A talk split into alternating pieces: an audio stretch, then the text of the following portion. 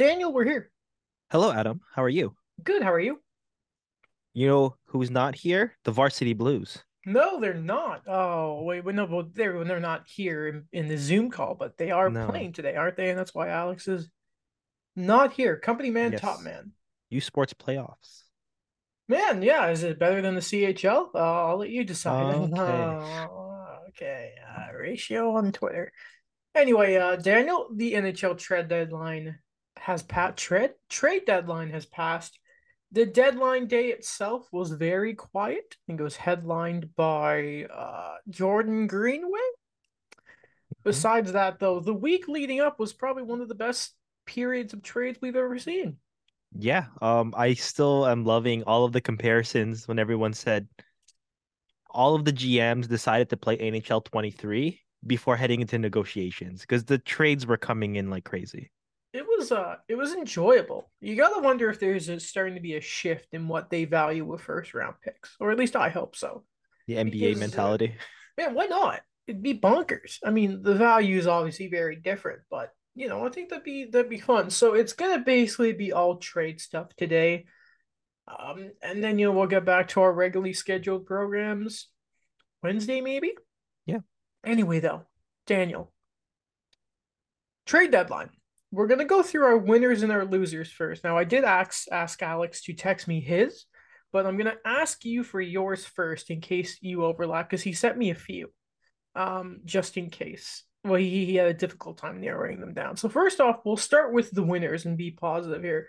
Who is your one winner of the NHL trade deadline? Oh, um, it's a tough one, but I'm gonna say New York I'm Rangers. assuming okay, good, good, good. Hoping The New York Rangers, because yeah. I think they added the guys they were targeting. They already had a great team in place that made it to the Eastern Conference Finals. Um, you know, a a bit of you know Igor Shesterkin not being the dominant guy on a recent stretch, but they were confident with what they had and they added the right guys. So I think they're the winners. Uh, I think that's very fair. Uh, I'll pick one. Well, Alex had two, and you basically went out there and said that one. You said one of his, but you did have the Rangers. You also put Boston, and he said they added another top forty to already one of the stronger D's in the league, adding freaking Tyler Bertuzzi. Very good to say.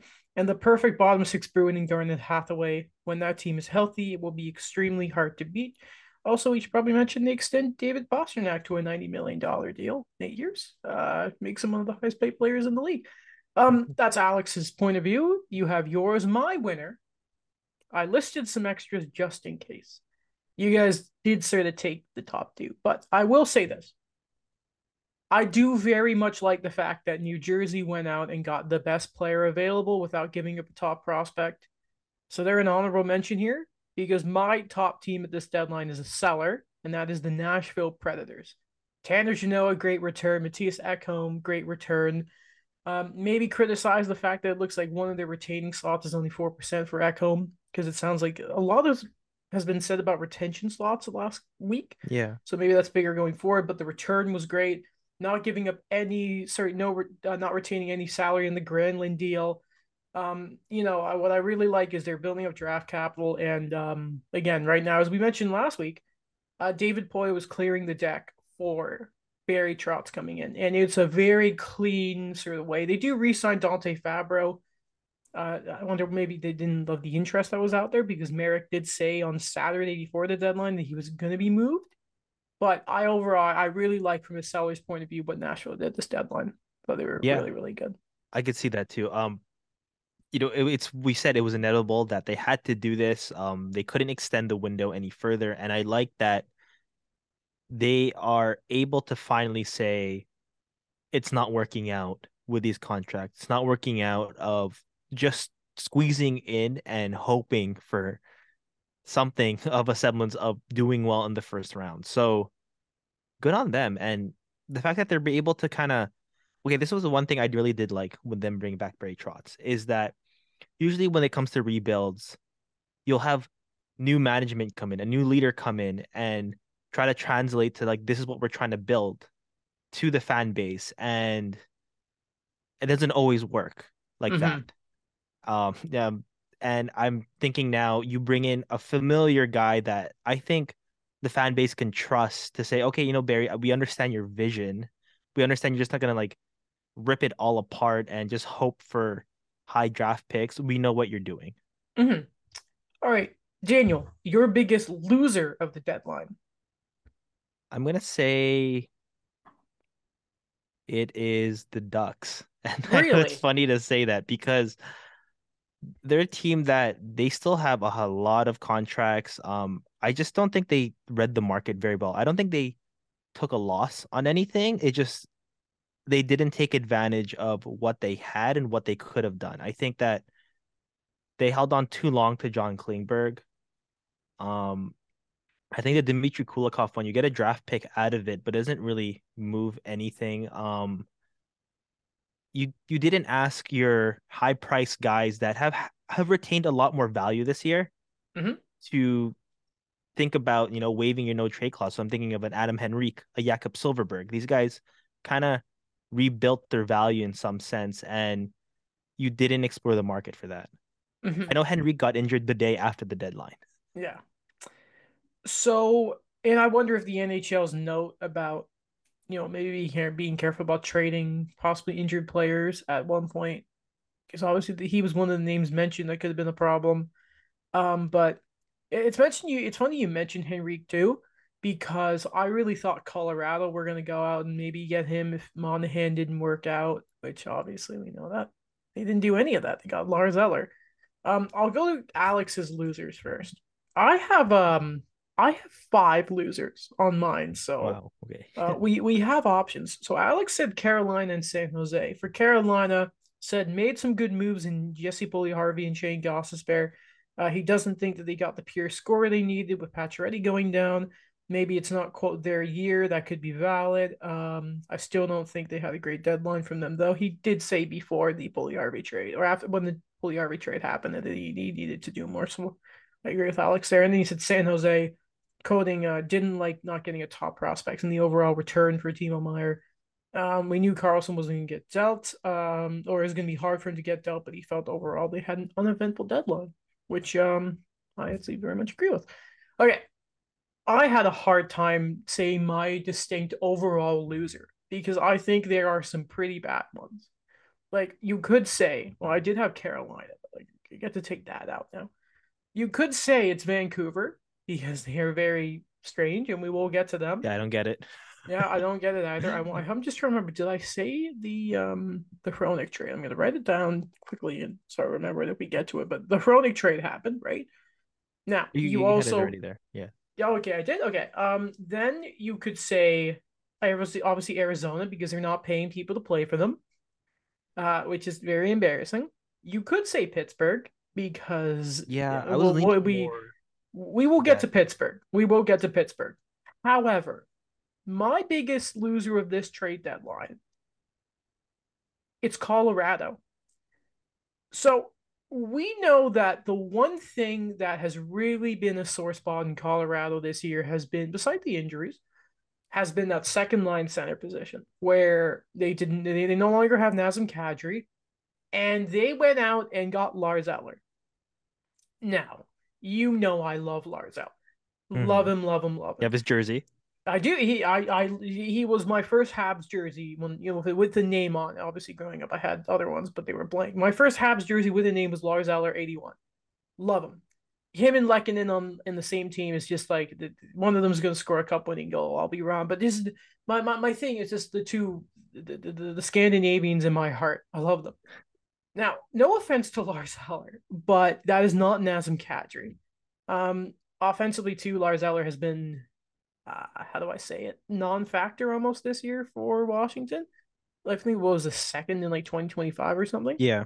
Um, I just I think everyone before the deadline looked at Colorado. There's still a bit of they're the Cup champs. You respect them. No one wants to play that core, but I have a hard time seeing them with the addition of Lars Eller. No offense, and hey, Jack Johnson's back, boys. Here we go. Sound the the the, the siren here. I just don't think they did enough to get back to contender status. I, I don't think they're anywhere. I don't think they're a favorite in the West anymore. Like again, that core will get you far. I just don't think if they can get out the West. Like you don't have like I just I don't see them being able to get past now Edmonton, Vegas maybe. It just I don't know how that goaltending's gonna look, but I just don't see them beating a Boston. I don't see them beating a Toronto, even Carolina.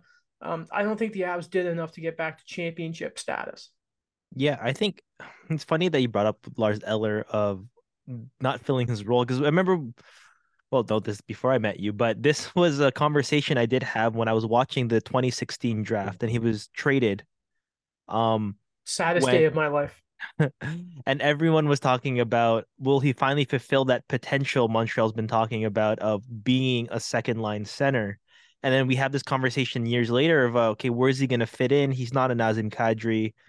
He played his role as it is, and I don't think you could expect much more with him. Um, maybe Joe Sakic is thinking of this as what we talked about with Carolina. This is not their year. It's maybe a reset year. Um, wait for the core guys to come back 100%, and then we'll add later on. Maybe this is just another deal to show that you know we're still competitive, but not necessarily gonna empty out the coffers like we did before, or go out and get the big guy because he not that he's comp he's not confident with the team. It just he just understands its limitations with the injuries. Um, no, don't forget, it's not just him. It is uh, it's Chris MacFarland Okay. Is GM now? Everyone yeah, yeah. forgets that, but yeah, it, it's like the Raptors obviously... thing. Like Masai's not the GM; it's he's the president. Exactly, but we, yeah. we know there's obviously big say. Like yeah, but you know, just just uh just a little reminder for everyone that uh, it's MacFarland is GM, but obviously Joe Sakic is still gonna have uh, say. Like obviously when he was GM, I'm sure MacFarland had a lot to say. Then, um, you know, it's a, that's what you do nowadays. You have a team. You have a team. I want to talk about the Pittsburgh Penguins now, uh, Daniel. Okay, you know that I will never count out Sidney Crosby, right? Mm-hmm. Just the rest of the guys, we would. I am now going to count out the rest of the Pittsburgh Penguins. Now, here's the problem I have here, Daniel, is last off season, you and I were in Montreal for the draft. In fact, you and I were in the line to get into Schwartz, getting our mm. smoked meat, when it was announced that the Pittsburgh Penguins. Do you remember what the announcement was? Um, it was a it was a resign. Oh, Chris Letang. Yeah, Chris Letang got his extension. We know Bryan Rust got his big extension. Been a bit disappointing this year. Um, had him in fantasy. Let, let, yes. Yeah, yeah, yeah. I have Chris Letang in fantasy. Now he has had some. God, what a tough year Chris Letang has had. Injuries, death of his father, like a stroke in there, his second stroke. Like Chris Letang, God bless him, has saw so much happen to him. But Bryan Rust hasn't been great. Um, their third line we've talked about was just a non-factor. Um, but what the point I'm trying to make here is when the Penguins made those moves, and I'm not the only one who was has made this point and will continue to make this point. Those line up a lot with Sidney Crosby's remaining time in the NHL. When you have Sidney Crosby, you go for it every goddamn year. The problem I have with what the Penguins did at this deadline is I think they were gifted losing Kapanen on waivers the way they did. Then they go out against the Blues and they do a great performance. I thought this is it for Pittsburgh and they can go to the deadline. It turns out they weren't making a move for JT Miller. We were all like, okay, cool. However, the Pittsburgh Penguins went out and got older. Yeah. The moves they bring in, they bring the band back together with Nick Bonino. I wonder everyone remember what was the was the Nick Bonino goal the famous one Bonino Bonino. was that 17 yeah, yeah. or 16? Oh. Because like, even if, if it's yeah. 17, that's six years ago. Yeah. Okay. Dmitry Kulikov, who is the discount bucket of every trade deadline if you need a depth defenseman, and no salary retained, giving up a second term, declining Mikael Granlund. I have no idea what Ron Hextall was thinking. But if there was a nail in the coffin that was going to be Penguins like competing seriously for a cup, it was this deadline. I cannot like express how disappointed I am with Pittsburgh's deadline. Yeah, what I kind of felt with this is like, okay, the three guys they give, it's just they're quality guys now, but it doesn't do anything for your team. Uh, you just you spent more to keep the status quo. Like I'm thinking of a Mikael Granlund and uh, Jeff Carter extension. Like these types of contracts are the ones that are gonna really weigh you down. And the Bonino magic, I just it's not there anymore. Uh, Kulikov, I don't think that's gonna do anything no. for a team that was already struggling to give Ty Smith minutes.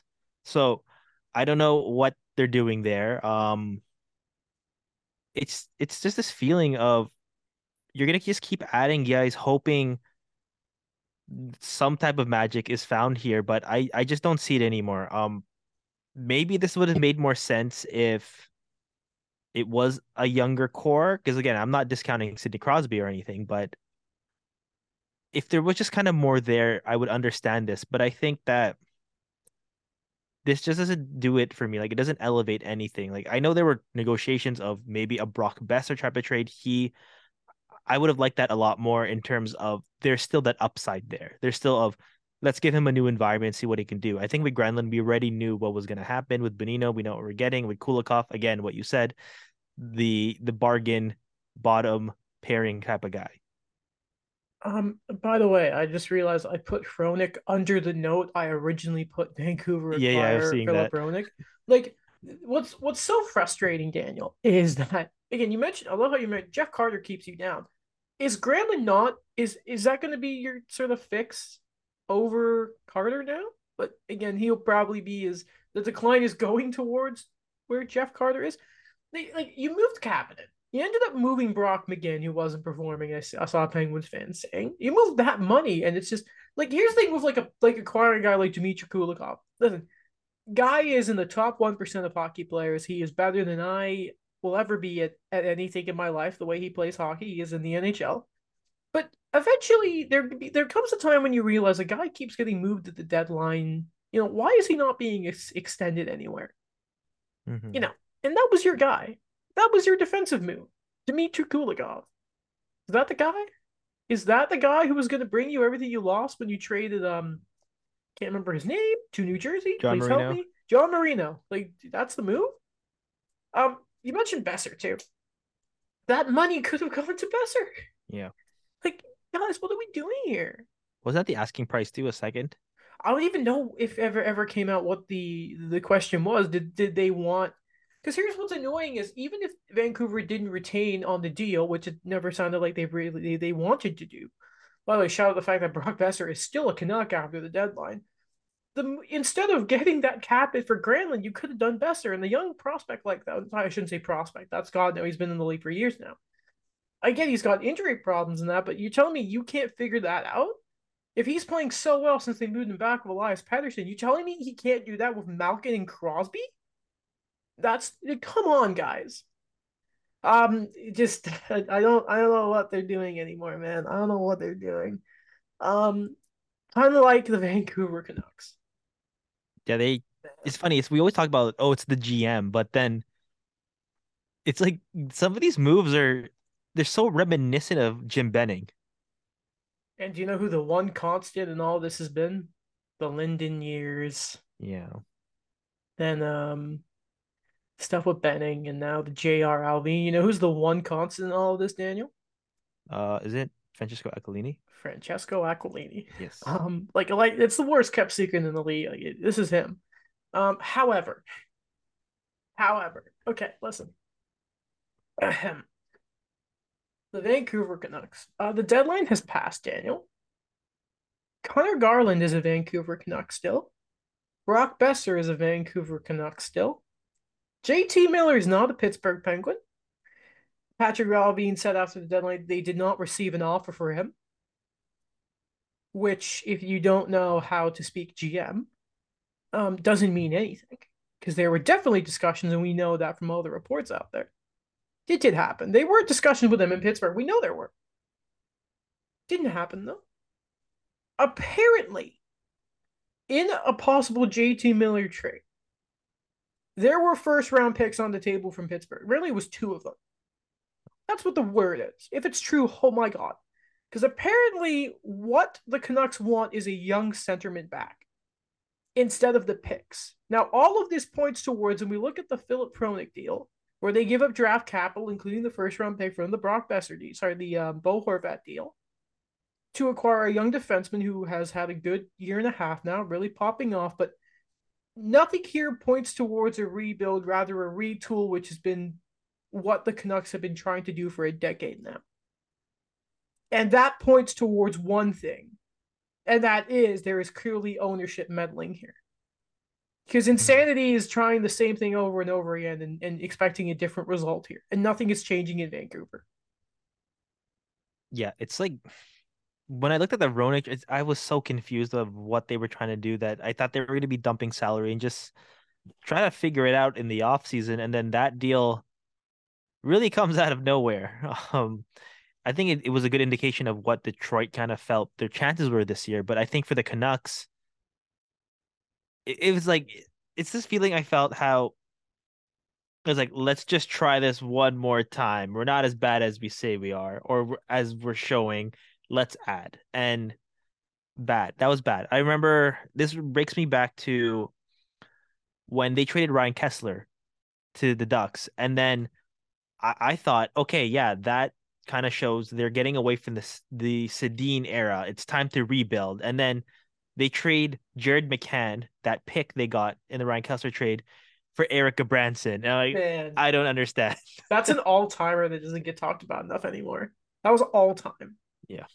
Like the trade is they give up a con- the conditional pick in this year's draft. The second round pick is in this draft.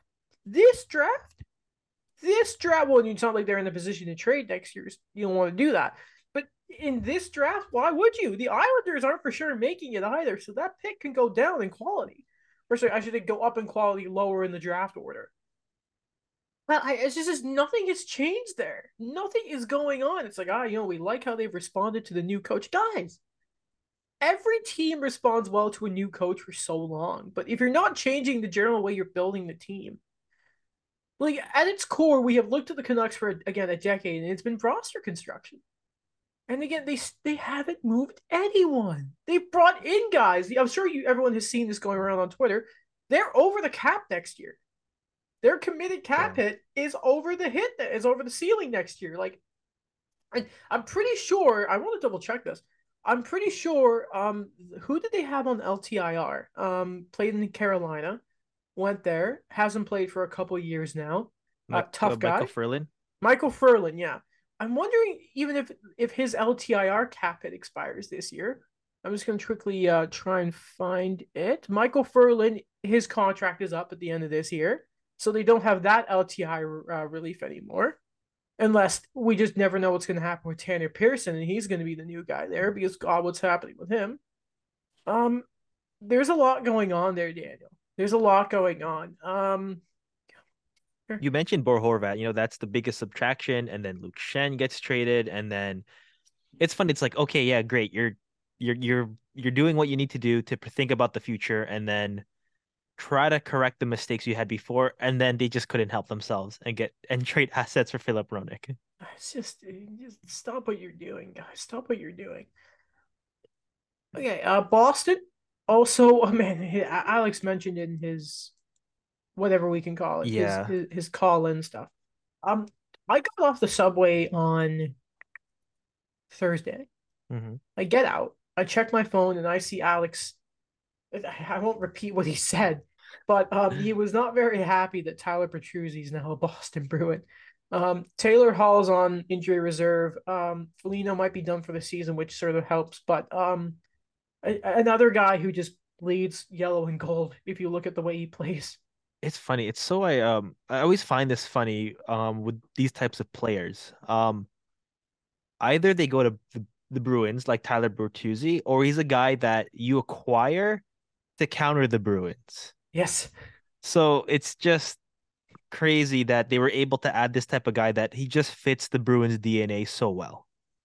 Like eh, Trent Frederic isn't afraid to go after Alex Ovechkin, even if he's going to get slashed in the nuts. You know what I mean? Hathaway, Bertuzzi. It's just they're just killers. I hate it. The, the Bruins are. I really thought after Orlov they were done, and it was like, okay, we're good. We got our defenseman. We're living like Bertuzzi. Like I, I, I don't know how much more they are now officially. If you didn't see this, the fastest team to ever hit 100 points in the NHL. Yeah. I, what what more can we say about this Bruins season? I think what they're on a 10 game winning streak again now. Like everything that can go right for the Bruins, we've said this before, we'll say it a few times probably as the season goes on now. Everything that can go well is going well for the Boston Bruins, and it's sickening. Yeah, um, I think it was just perfect the way they were able to add. I don't think they overpaid on anything. They weaponized their draft picks to the fullest extent, and they get guys that, when I mentioned like the Bruins DNA, they're just the type of guys that I could really see them not just be these pure rentals. I could see them be these guys that kind of commit to the team long term. These guys that fit already on what's been going on. Like Dmitry Orlov, like that type of start he's had with the Bruins is insane. Mm-hmm. Um. Oh yeah, yeah. I picked him up in fantasy, and it's just been like, mm, yeah, that's very, very good. The, like that's an yeah, amazing yeah, move. Yeah. Uh, if only you know Matt Murray could, you know, get me some goalie wins. Oh, it's looking tough, Daniel. it looked it looked good for a while last night, and then um yeah, then uh you know then uh, you allow some shorthanded goals in the games out. Two of, of them, two of them on the same penalty kill. Yeah, that's pretty bad. Oh god, kind of like the return for Jakob Chychrun. And again, like we we, we glossed over it. Yeah, again, Pastrnak resigns eight years too. It's just like, a, of course it got. Of done. course it did. Yes. Of course it. Of course it got done. Um, just under twelve million dollars. Quick thought. You like the deal? I like it. I think you know, it is it is at market value, but he, he didn't break the like he could have gone to free agency and explored like the 12 million range, but he stayed loyal. I mean, he's one of the highest paid players ever. To be fair, I don't want to hear yeah. anyone say this is a Bruin taking a discount because it is. It is not. I think it's fair value. Yeah. Oh God. Yeah. I love David yeah. Pastrnak. He's the the, the uh, top ten player in the league. I don't think he I gets think talked about enough. It's like my second Bruin I could tolerate. Oh yeah, just him and, and Pat, right? Yeah. Yeah, people love Pat. God love Pat. Um, but I do um, like Charlie McAvoy's game, but that's another story. Yeah, well, you know, he's a good good player. And they're half of them are on my fantasy team. Got like all the perfection. I have like the Bruins core minus their starting goaltender who you have and Bergeron who Alex has. This is I know when the Bruins are playing, I'm eating good in fantasy. it's a good time. Oh goodness gracious. Um, Carolina, Alex mentioned in this thing. Um, they get Shane Gostisbehere for a hmm. third. Mm. Um, shout out them. But that was the second trade they made involving a defenseman. I'll see. I don't know if that was the first or second on the timeline. Anyway, no one cares. The big one, Daniel Centeno. Mm-hmm. They have finally traded Jakob Chychrun. Yes, to a team and, that we thought was out of it. Man, first off, I want to apologize to Pierre Dorion. Um, he was patient. He's kept all his prospects, and Jakob Chychrun is an Ottawa Senator, and he is doing everything in his power to show that he loves being an Ottawa Senator. By the way, socials, playing, um, like Jakob Chychrun has done. He's been. It's all. It's a great start in Ottawa. Scored the other day. Grandpa mm-hmm. was there. It was looking. It was emotional. It was great stuff. He's happy. He's happy. Yeah. He's he's playing. You know what I mean? he's actually he's happy. He's actually playing. Like that's what the Sens need. Happy. So they they've been winning lately. Like it's just good for Ottawa. The Coyotes, however, oh, I have been waiting to talk about this.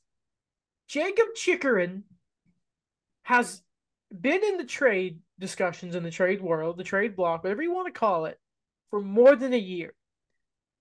The Brent Burns return was what they wanted. Young prospects aplenty, with the picks as well. The big selling point. He has term. He's a great cap hit. A player who I said a couple years ago was better than Morgan Rielly should be on the Olympic team over Morgan Rielly. I stand by that, by the way.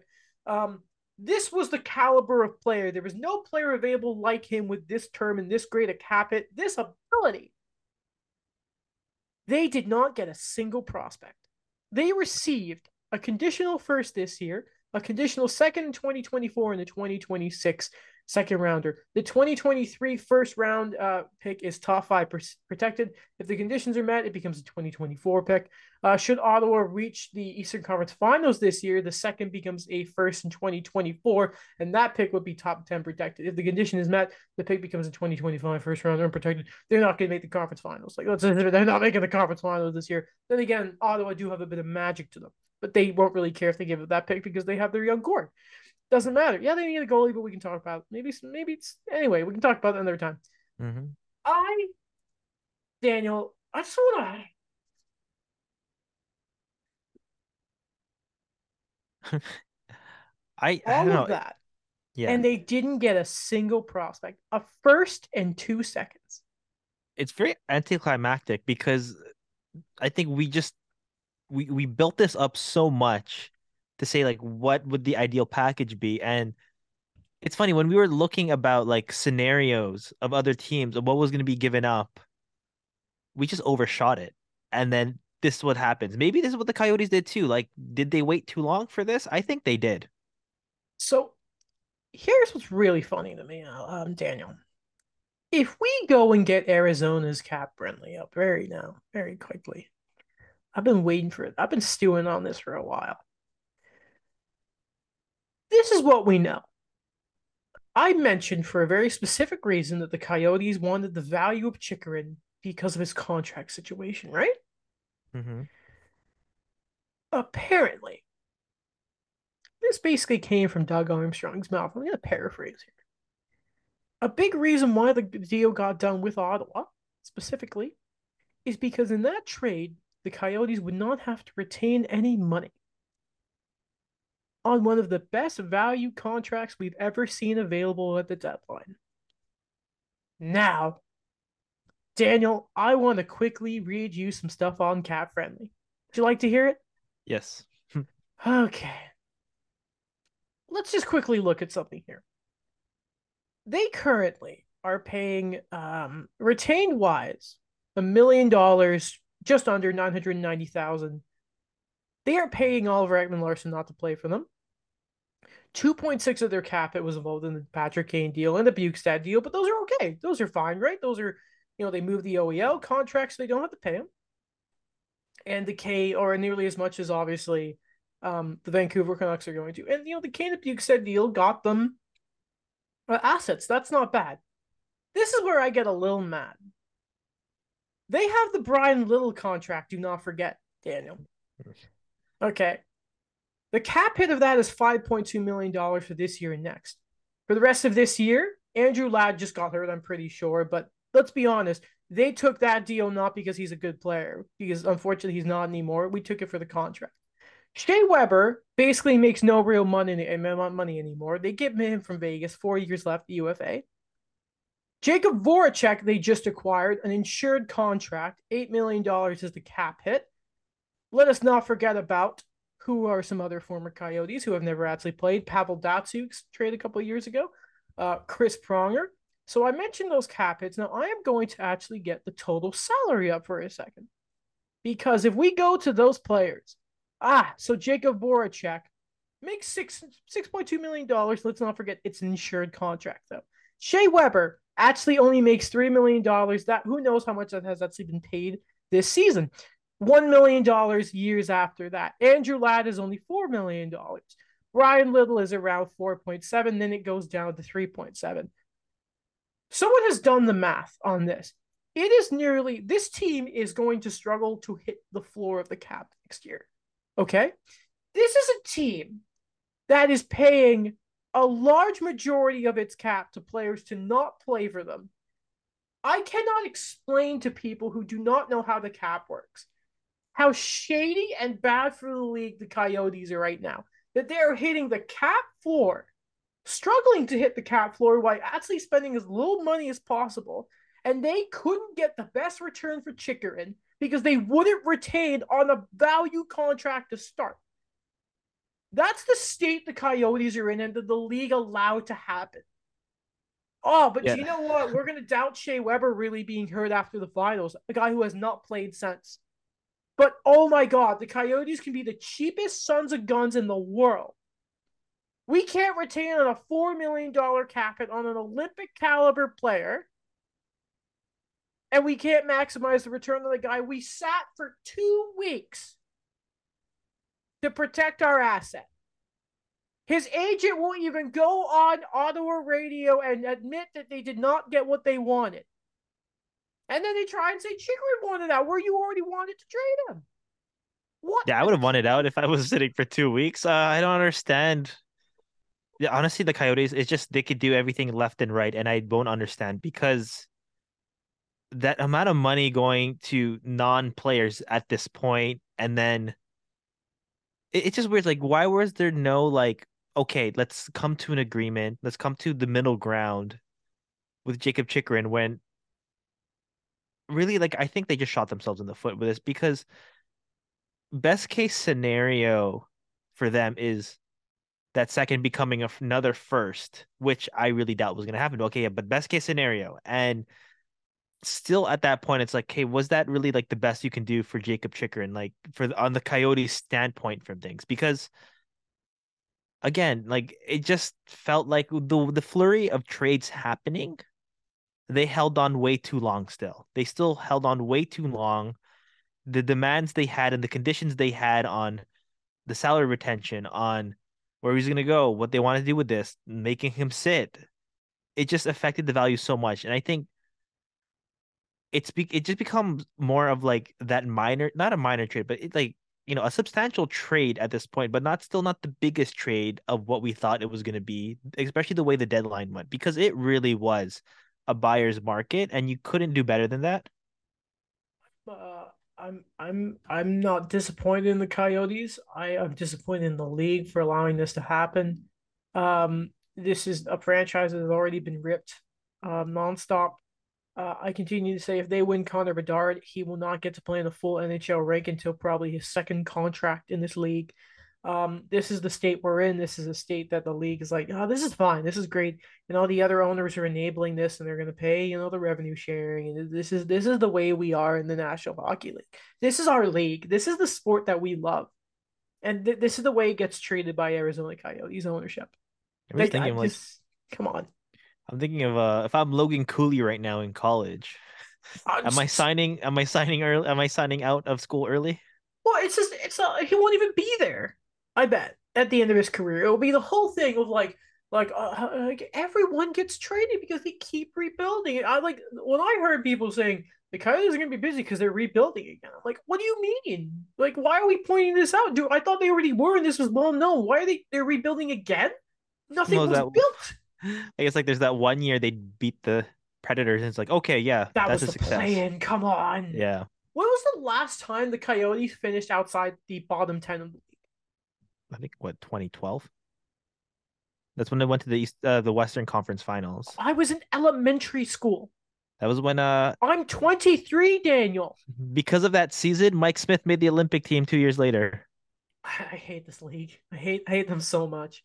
Um, John Klingberg got traded. You mentioned the Ducks. Um, eh. They got a fourth in 2025.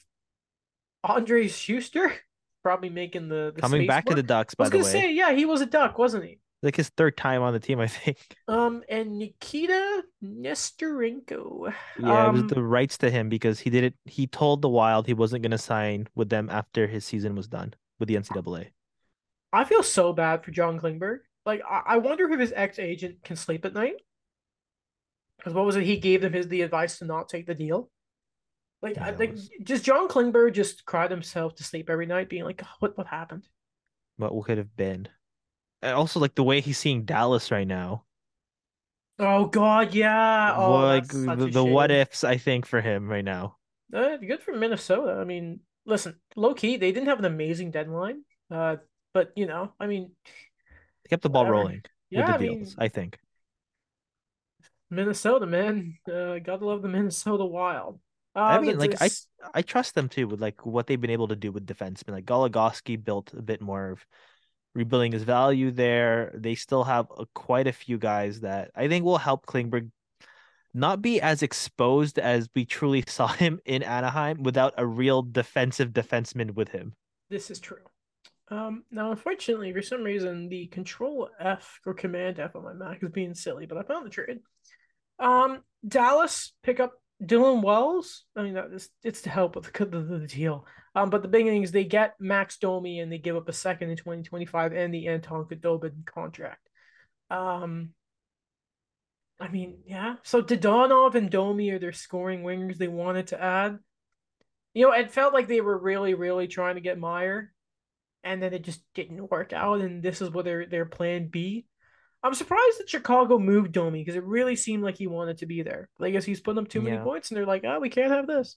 Yeah, he did really well of just uh, uh, another player too, rebuilding himself, signing there, and I think the Stars like what they saw. Maybe, just maybe he'll play above that salary still. Um, still keep the momentum going, and I think mm, there's no reason why he wouldn't. I think the same thing we said about John Klingberg going to Minnesota and being bit more sheltered there. It's with Domi playing with better players, better playing in a better system now that we could actually see two things: a healthy Max Domi and a consistent Max Domi. It's a real shame that Mark Wahlberg is a Dallas Stars fan, though. I mean, I don't want him. I don't want to That was a random snippet. That was so random. Yeah, because they're friends. I was like, I don't. This is gross. I don't like it. I don't like it at all. Um, Jonathan Quick is a is a Vegas Golden Knight. Man, I feel horrible for Jonathan Quick. Um, you know, two time Cup champion, Conn Smythe. I'm pretty sure. Yeah. Um, gets moved as a cap dump piece to Columbus and then flipped for a seventh and Michael Hutchinson. Um, and now I want nothing more than an LA Vegas series where Jonathan Quick will carry Vegas past them because goalies and athletes are mental and he'll pull something out of his bag. Yeah, it's like um, I'm gonna use NHL 23 again, where you know the value's so low on a player, and then suddenly gets traded, and he's back to like from an 81 to an 85. The, the morale, man, the morale. Yeah, so maybe that will Um, happen. Just I feel I feel bad. For, I I really do feel bad for the dude, but you know, There were reports too, like he didn't want to play in Columbus, so he actually gets to a team where they they're they're competitive. Yeah, you know what? Good for Columbus for fulfilling those wishes. Um, I mean they're used to it too, probably being those guys being like, I don't want to be here. Um, but yeah, I'm not rooting for I'm not rooting for LA anymore. Sorry, Phil. Love you, man, but no. Uh, for the first trade, first time in NHL history, brothers have been traded for each other. That's hilarious. Um, man, the Flames are like done. The, the Flames, I feel yeah, I know so what they're bad doing. It's them. like we can't score. What do we do? Add another big body. So, um, I feel bad for Troy Terry because I really wanted him to go to a good team, and he gets moved to Calgary. But anyway, um, the Flames trade You Brett mean, um, Rich you, did you say Troy Terry? Stecher, sorry, Oh yes. Stecher, yeah. Um, so Calgary trade Brett Ritchie for Nick Ritchie to Arizona, and also uh, Connor Mackey is part of the deal, and the Flames also get Troy Stecher. Mhm. I just wanted to mention the brothers got traded for each other. To be honest, Which is hilarious. That happened in the NBA. Um, the Lakers traded a bunch of picks, Kwame Brown, and the rights to Marc Gasol Oh wow, for Paul Really? Gasol. Oh. Yes. Is that is that? Oh, that's the that, that's Yeah. the move. That's the the one that Stephen A. Smith got like that everyone's seen of him. Really, that's that trade. Yeah, the. Kwame Brown trade. uh, no disrespect, but then he just completely disrespects the man. Yeah. Uh, well, by the way, uh, we should probably mention this. Um, listen, I think everyone's a fool if they don't think that Stephen A. Smith talking bad about the Rangers is bad for the game. Like I know people are like it's one man's opinion. That's the man. That is the that is the ESPN is that man. Like that Mm. was horrible to hear. Yeah. That's uh that's heartbreaking, man. I'm like like it's not good for the sport. Um, so can we figure? I know he doesn't like hockey, but like, can you not bash it, dude? That's so disrespectful.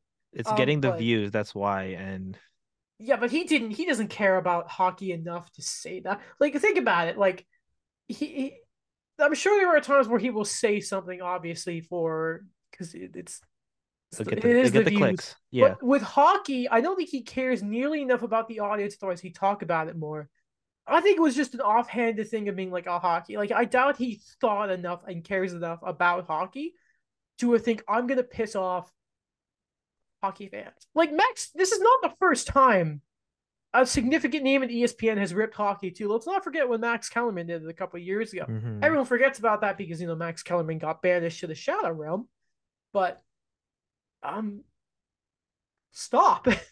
Stop, it's a Steve. game, dude. It's fun. Like, listen, there's if there's a lot wrong with it. I ripped the Coyotes, but like, it's a fun game. Ah, it's a shame. That's a real shame. Uh, Jacob Moran is a St. Louis Blue. I just hope he's good and he Just gets give him the minutes to play. Give him the minutes. Yeah, man, come on now. Um, and finally, one of the sneaky moves of the deadline that could end up being pretty nice. Jordan Greenway is now a Buffalo Sabre.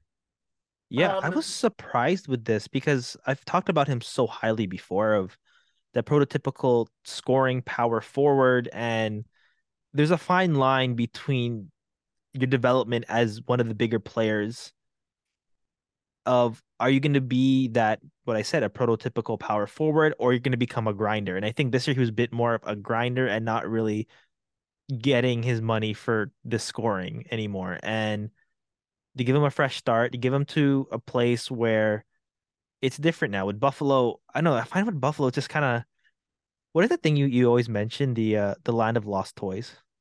Uh I, I don't know if I if I've ever said that, but okay. I did, but I think in Buffalo, you go there and you could rejuvenate things. Like we saw that with a Tage Thompson. Um, we see that with um an Alex Tuch, a Peyton Krebs. So I think in that right situation, Greenway can find his game again. And with the Wild, I think what I felt with them and also the other moves you mentioned they did is a it's a no excuse type of year where you can't just keep relying on the whole Bill Guerin thing where it's like let's clean up the Paul Fenton mess. That's and you know let's just surprise people because at this point I think people are not surprised anymore with the Wild. You had to do something, and Greenway just didn't fit in that vision anymore.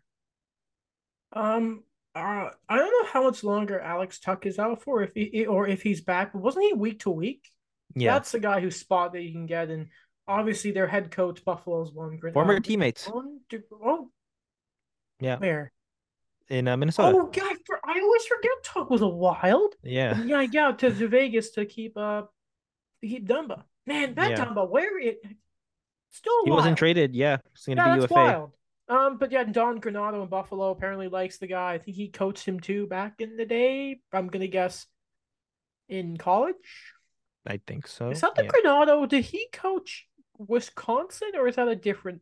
There's so many Granatos. Yeah, like Tony, Don, Cam. Yeah. yeah. And anyway, anyway, uh, where uh, I think that's everything. Mm-hmm. Um, yeah, but you know, overall, what would you rate? We'll include like the week leading up to the deadline, the two weeks. You know, let's just say. Um, what do you rate the deadline out of ten this year? Uh I see like a 9.5, like a 9. or even a 10, like a 10, because it just gave us the headlines. It gave us a mix of what we said last year was missing in the NHL deadline. Is like we mentioned, like look at the NBA doing all these trades, and I they blew the NBA uh trade like out of the water. Like this was amazing.